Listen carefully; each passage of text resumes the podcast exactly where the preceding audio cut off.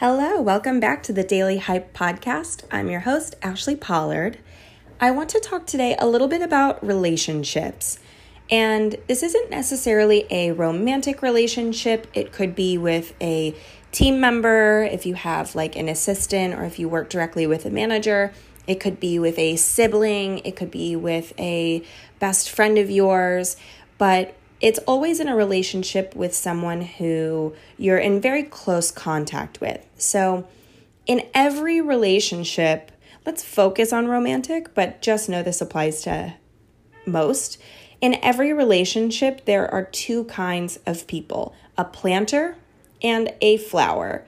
I don't know if you've ever heard of this before, but it's very true in my experience.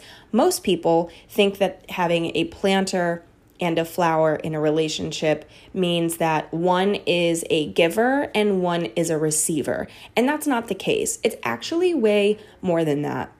Because sometimes when we view it like that, we think, I'm just going to give, give, give, and they're just going to take, take, take. That's not the truth. So it's as simple as I find joy in taking care of you, or I feel really special when I'm being taken care of. This kind of resonates a little bit with the love languages, which I will kind of dive into one day if you've never heard of them. But all of us have a way that we express love. Some people are fixers. You know, tell me how your day was and let me make you dinner. Or is there any way that I can help? How about I call so and so for you and set this up, right? Givers in the sense of like, let me tap in. You're exhausted. You're going through a lot. You've had a hard day. How can I tap in? On the flip side, some people express their love by sharing what's going on in their life, or they have a craving and a need to feel taken care of. You know, they find joy in that. I I know plenty of people who are craving partners to be nurturing to them. You know, um, I really need a hug, or is there something that you can do to help me out because I'm feeling very overwhelmed? So, sometimes in our relationships, if we're not examining being the planter, being the flower, etc., it's probably because so we feel resentment in these relationships sometimes when we are either in the wrong role or we're unaware of a role that we've filled.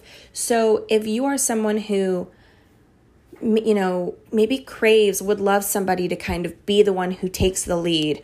I'm going to do this. I'm going to do this. This is where we're going. I called so and so already. Here's the paperwork. Don't worry. You just sit down. I've already taken care of it all.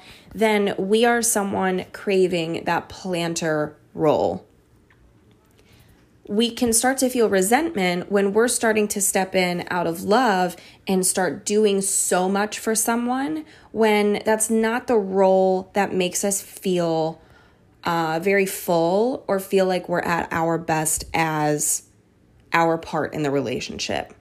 Another way that we can feel resentment in a in a relationship is when we are fulfilling our role and the other person kind of isn't. So maybe you're enjoying feeling nurtured and you're like, thank you so much for what you're doing and how you're helping, but um, you're not necessarily reciprocating that back. Or maybe you're giving to someone and you're taking care of someone and they recoil or they act super emotionally or they ghost you out of nowhere. So it's like, I've done my role. Where's now it's your turn. Like, where's your part of the role? So, in every relationship, understanding that there is a planter and a flower, you can't have two planters. You can't have two people always fixing, fixing, fixing because you guys are just going to be fixing each other the whole time. There needs to be somebody who is the flower and someone who is the planter. The last thing that I want to mention is that these can change. And that's where you find the healthiest relationships, is where at times you say, I need you to tap in, and they come in, they help you out. You say, Hey, it's really important to me that you meet so and so. It's really important to me that you come to this work function. It's really important to me that we just stay home this weekend and they say, not, you know, that's not my thing, but for you, happy to. Or I lost my train of thought. My point, my, my final point, just to circle back, is that you can always be moving around. You can always be shifting that. So maybe someone saying, I need you to tap in. Maybe other times you need them to tap in. Maybe you're the one being needed to tap in. And it's really just understanding that at every point in a relationship, there is somebody that needs a little bit of more of that care and affection, and somebody needs to be there to kind of like, you know, help, nurture, show compassion. So, in your relationship, if you're finding some tension, are you the planter or the or the flower? Are you always the flower? Is there a way that you can be more nurturing and supportive and kind of um, step in to take the reins on some things? Are you always the planter? Are you asking to be nurtured? Are you allowing someone to see you in a vulnerable way? Are you asking for help? Are you saying, This is really important to me, and this would be a way that you could show me love as if you could show up in this manner? That's my takeaway for today. You know, just remember too much of anything will ruin something good. Um, that's why we get sunburns. so keep that in mind. And I hope you have a wonderful day, and I will see you tomorrow.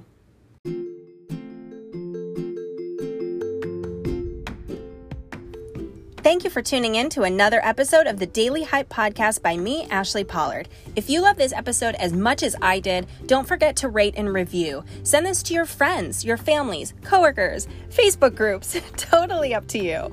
Don't forget to check out the show notes too for exclusive deals and discounts every now and then. See you next time.